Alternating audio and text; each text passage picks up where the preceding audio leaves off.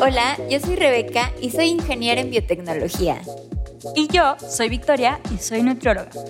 Esto es Échale Coco, un espacio para hablar de alimentos y nutrición de una forma sencilla, basada en ciencia e información actualizada. Y además, de la mano de invitados e invitadas, exploramos qué puede hacer un nutriólogo o nutrióloga más allá de la consulta, así como otras experiencias de diferentes profesionales en torno a la ciencia de alimentación. Esto es Échale Coco.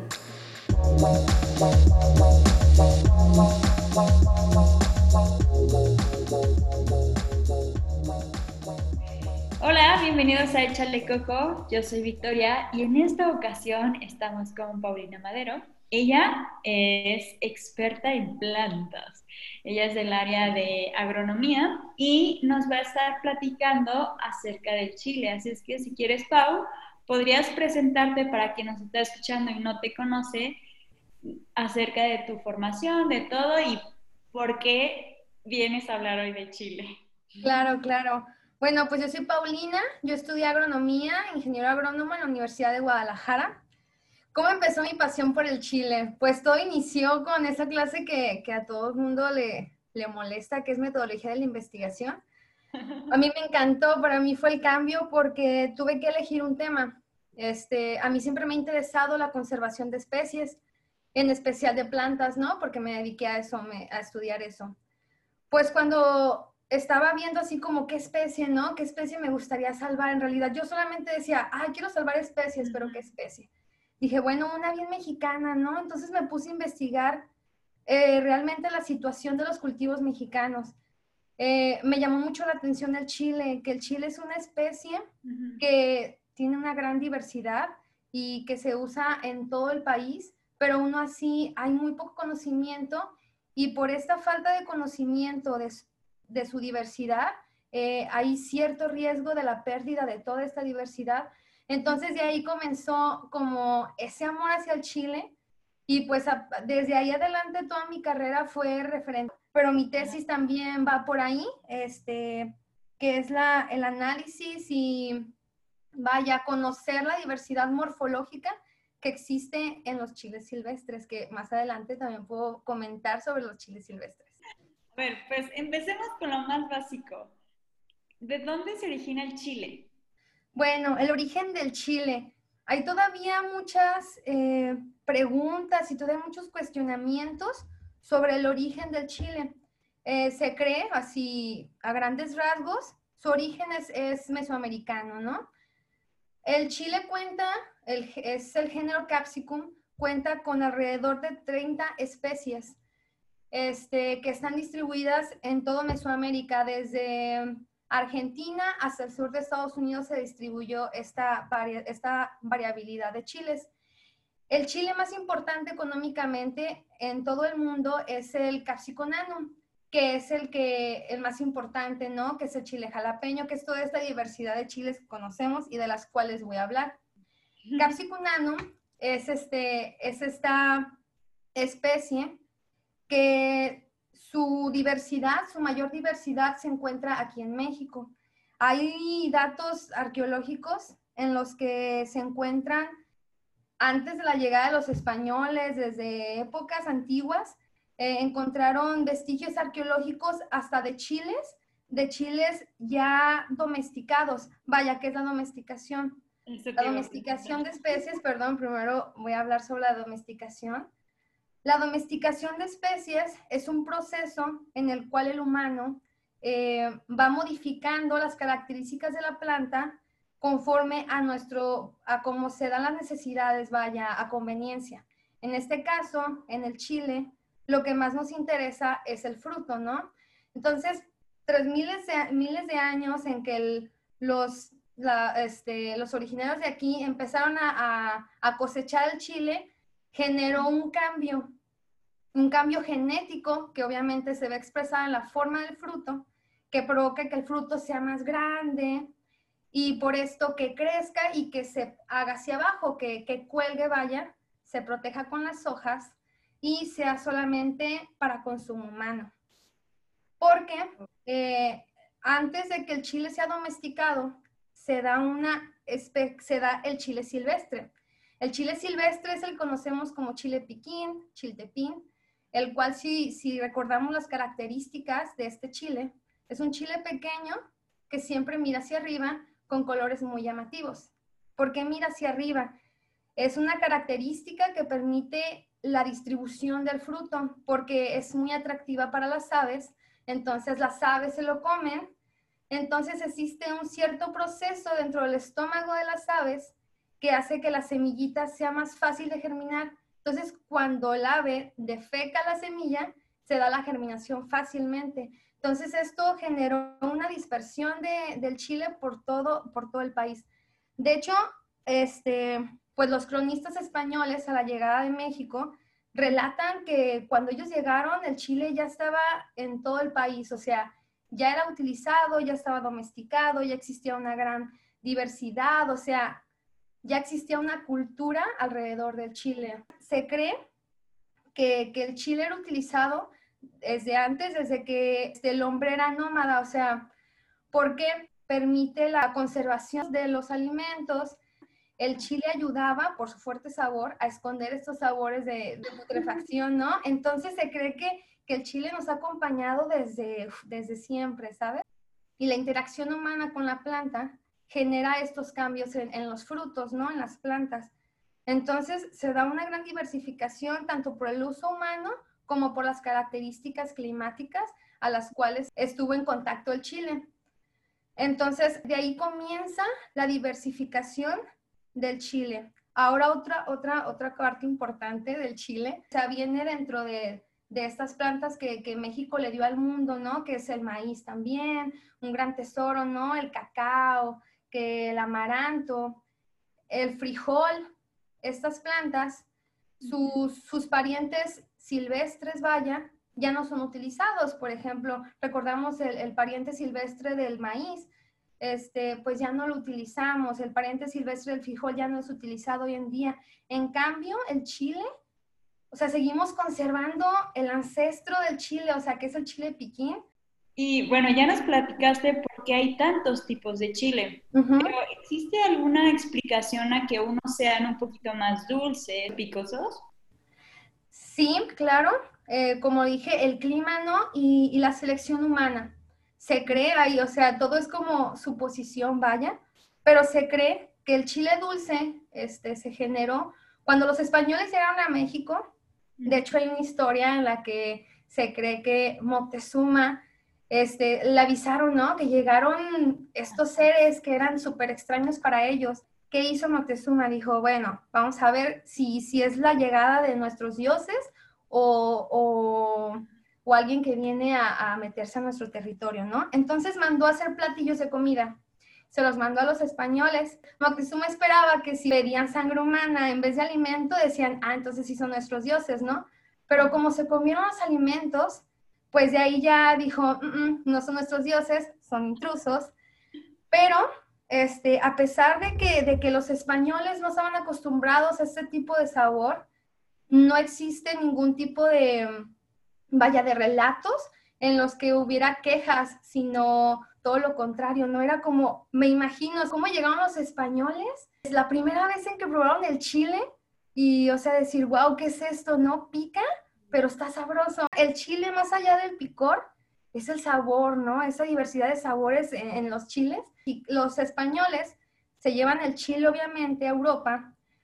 En Europa, por otras características ambientales totalmente distintas a las de aquí, se cree que fue perdiendo el picor. Se cree que ya se generó el chile morrón. El tipo de selección fue indistinta. Entonces, así fue como el chile se propagó por todo el mundo. En cada, en cada parte del mundo este, conforme a gustos, fue como se fue modificando el chile y fue tomando formas, fue tomando sabores, fue tomando tamaños. Sí es bien curioso porque, por ejemplo, piensas en el chile, en el chile poblano, ¿no? El sabor es muy distinto al chile de árbol o al chile jalapeño. Todos pertenecen a la misma especie, cada chile tiene su sabor y cómo se prepara también le da un sabor. Por ejemplo, el chile jalapeño, al deshidratarlo, es el, chile chipotle. Ah. Es toda una magia la combinación que se puede dar de los chiles siendo de la misma especie. Entonces, por eso es bien importante conocer la diversidad y apreciar la diversidad y la gran riqueza que tenemos en México. ¿Qué peligros hay de que Pues- no sepamos qué chiles hay en México? Principalmente la importancia de, la diversidad. Hoy en día, como sabemos, la agricultura convencional se basa mucho en monocultivos, se basa mucho en variedades mejoradas genéticamente para tener mayor producción, para tener cultivos que madure su fruto uniformemente, o sea, cultivos más dirigidos a la producción. Pero en cambio, en toda esta diversidad de chiles se tiene un gran reservorio genético. Tienen ciertas características que, que no podemos perder definitivamente. Y por otra parte, también es importante saber, el chile va arraigado totalmente a la cultura mexicana. Todos esos platillos, por decir, en el centro, en Puebla, ¿no? Los moles, las, los chilaquiles, enchiladas, todos los platillos que están hechos a base del chile, están hechos a base de toda esta gran diversidad de chiles. Si perdemos estos, estos chiles nativos, eh, se pierde toda esta cultura, se pierde todo este reservorio genético. Entonces, por eso es muy importante tanto el conocimiento como la conservación de, de esas especies. Supongo que ya existen algunas variaciones de chiles que fueron creados, por decirlo así, por medio de estas técnicas un poco más nuevas versus la domesticación. Sí, claro, claro. Este, como dije, en un inicio la cultura, siempre los, la cultura mexicana, vaya, se cree que creció de la mano de las plantas, ¿no? Se cree que, que crecimos, vaya, de la mano del maíz. ¿Qué tipo de platillos, tú que has estado más en contacto con el chile, te han impresionado más que utilicen el chile? Los moles, ¿no? Cómo reúnen todos estos diferentes tipos de chiles y no es mezclar chiles por mezclar.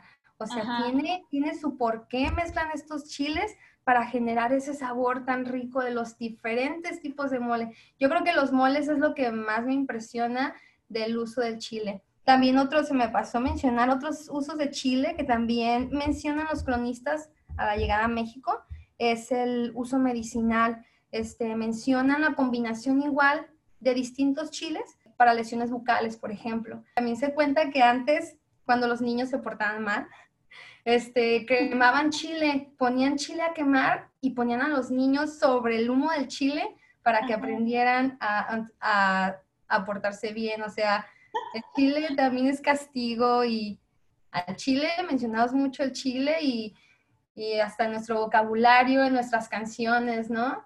Eh, como la de tú eres como el chile verde, llorona, picante, Ah, sí. sabroso. O sea, está en todos lados el chile en realidad. Ahorita que mencionabas sobre los usos medicinales, en algún momento tuvimos a alguien que vino al podcast y habló sobre la capsaicina, que pues tú ya nos platicarás un poquito más de la capsaicina, pero pues en sí es este compuesto que se relaciona con el grado de picor y que lo podemos encontrar en el chile y que tiene propiedades antiinflamatorias, antioxidantes, hasta tal punto que se ha relacionado, o bueno, lo que buscan es, todavía no, no hay una, un producto tal cual, pero utilizar esta capsaicina para el tratamiento de cánceres, pero también de otras enfermedades como gastritis, que tú, no sé, cuando tienes gastritis, pues uno piensa, no, no coman chile. Ajá. Pero está súper interesante este capítulo, si les interesa. Wow, fíjate, sí, vi, sí escuché ese capítulo. Mm, Yo no estoy muy familiarizada en sí a la capsaicina. Lo que sé también otro dato importante de la de, bueno, los capsaicinoides, vaya, es que existen distintos y como por decir uno, no sé, te envuelve totalmente de sabor la lengua, o sea, hay distintos tipos de, de efectos que provoca la capsaicina. Eso es hermoso. Ay, Pau.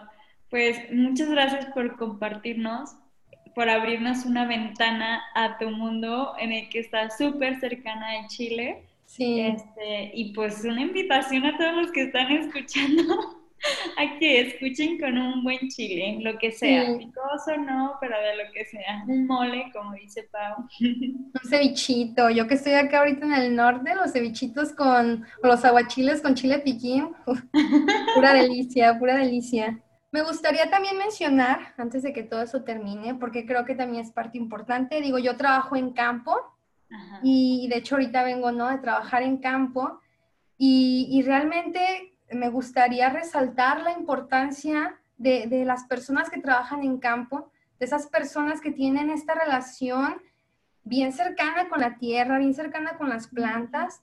Y, de hecho, cuando hablé de la conservación, la conservación de, nuestro germoplasma, la, conversación, la conservación de toda esta diversidad, es importante mencionar que, que esos pequeños campesinos, pequeños agricultores, son los conservadores de toda esta riqueza.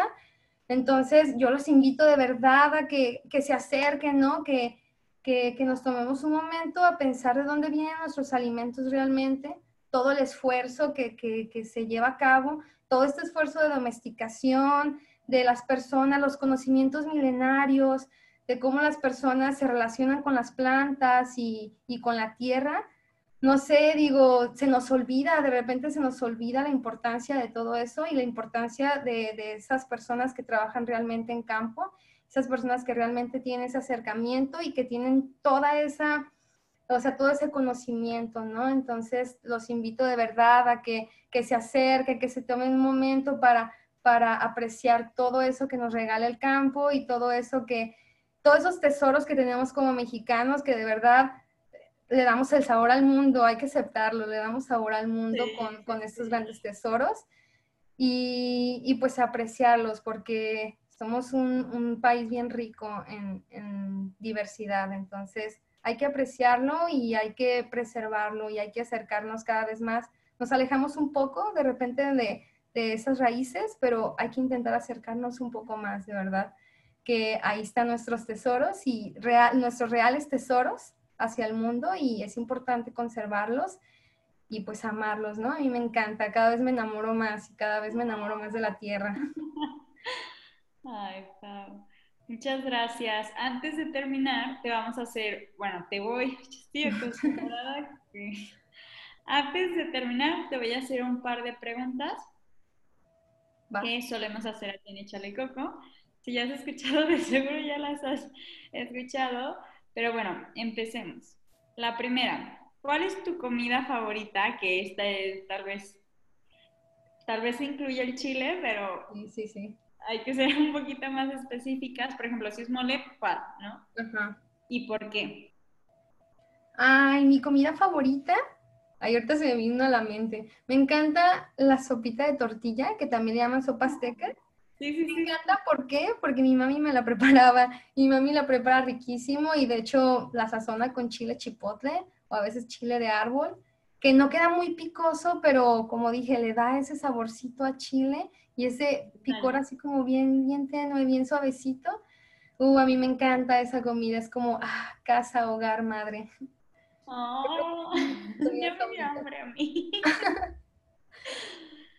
y bueno, hablando de comida, ¿tienes algún gusto culposo? En Échale Coco definimos gusto culposo como tal vez alguna combinación muy, muy extraña que suelas hacer o eh, un alimento que pues sabes que no debes de comer en tanta cantidad, pero es difícil evitarlo. Uy, sí, me acaba de nacer un gusto culposo desde que me vine a vivir acá. Este, bien extraño porque aquí se consume algo, bueno, no sé si en otras partes, pero yo no lo había consumido, eh, algo que le llaman asientos, que es cuando hacen carnitas, lo que queda abajo. Yo la primera vez que me dijeron, Dije, no inventes, imaginé toda la cantidad de grasa y todo lo que me pude haber comido, pero me dijeron, tú cómetelo, pruébalo, anímate. Y pues a mí me encanta, la verdad, probar cosas nuevas. Entonces dije, va, le entro. Y lo probé y dije, ay, ¿qué es esto? Dije, ¿qué es este sabor tan delicioso a, a grasita, no? Y, y, yo creo que ese es mi gusto culposo, que yo sé que no debo consumirlo. O sea, de vez en cuando a lo mejor, porque imagínate, pero la verdad es delicioso, es delicioso. Yo creo que es mi gusto culposo. Ya lo estoy bajando el consumo, pero está riquísimo. Difícil, es tentador. Demasiado. Si no te hubieras dedicado a la parte de la agronomía, ¿qué hubiera sido de ti? ¿Qué hubiera sido de mí? Ay, qué difícil pregunta. Bueno, a mí me gustaba mucho es que siempre me han gustado como las ciencias naturales, esas ciencias biológicas, ¿no? La biología me gustaba mucho. la arqueología, pero como que todo se, se complementa al final, o sea, siempre fue como que mi línea, me gustaba mucho la arqueología y todavía me sigue encantando y me gusta añadirla a mi preparación como agrónoma, ¿no? Al igual que la biología, la conservación de las especies, la interacción entre especies, la interacción de especies humano, que es una rama que se llama la etnobotánica. Todas estas ciencias siempre me han gustado. Entonces, a lo mejor si no hubiera sido totalmente agrónoma, me hubiera ido por esta área más, más acá, más, arqueología, más eso. Me gusta mucho esa área. Pues no estás tan alejada, porque todo lo que nos platicaste es wow. Sí, va por ahí, exacto, sí. Siempre me ha gustado mucho. Y ya es para concluir, una invitación también, como para quien nos está escuchando, ¿por qué hacer ciencia? Sobre todo en tu campo, que ya nos adelantaste un poco, pero nada más para matizar. ¿Por qué hacer ciencia? Pues es que es necesario constantemente estar haciendo ciencia, ¿no? Porque al igual que, cambiamos la civilización, que cambian nuestras necesidades, también es necesario que cambie, por ejemplo, en mi en mi ámbito, ¿no? La, la, agricultura. Es necesario constantemente estar haciendo ciencia porque, porque va cambiando las plantas, porque hay una constante evolución de las plantas, de las plagas, de, de las necesidades humanas. Entonces la ciencia nos permite generar alternativas para generar, para tener una agricultura más sustentable, más amigable con el medio ambiente, para conservar toda esta riqueza. Entonces la ciencia es importantísima para conservar la vida, para, y pues sí, totalmente, yo creo que la ciencia es para conservar la vida y conocerla cada vez más, ¿no? Con ese fin de la conservación. Sí, suena muy poético también. A la sí, es ciencia, es científico, pero suena poético también. Sí, es que sí, es, es, es poesía y es arte también, yo creo, la ciencia. Ay, Pau, pues muchas gracias. Si alguien que está escuchando y quisiera contactarte, ¿cómo podría hacerlo? ¿Hay algún correo en el que te pueda contactar? Claro, claro, mi correo es paulinamadero-21 arroba hotmail.com y ahí cualquier duda que tengan sobre el Chile, cualquier comentario, cualquier, todo es bienvenido, todo es bienvenido, cualquier, el punto es crecer, ¿no? Y aprender y complementarnos todos. Entonces yo estoy abierta a cualquier todo, todo. De verdad me gusta mucho que me comenten o, que me digan datos curiosos. De repente a veces que platico del chile, no sale quien me dice, ah, yo sabía que el chile se usaba para esto. Y cada vez aprendo más, cada vez aprendo más con esa, con esa convivencia, vaya. Pues ya saben, Pau está súper abierta. Y pues muchas gracias por escucharnos, muchas gracias Pau por acompañarnos. Gracias, gracias. Esto es Échale Coco. Échale Coco. Thank you.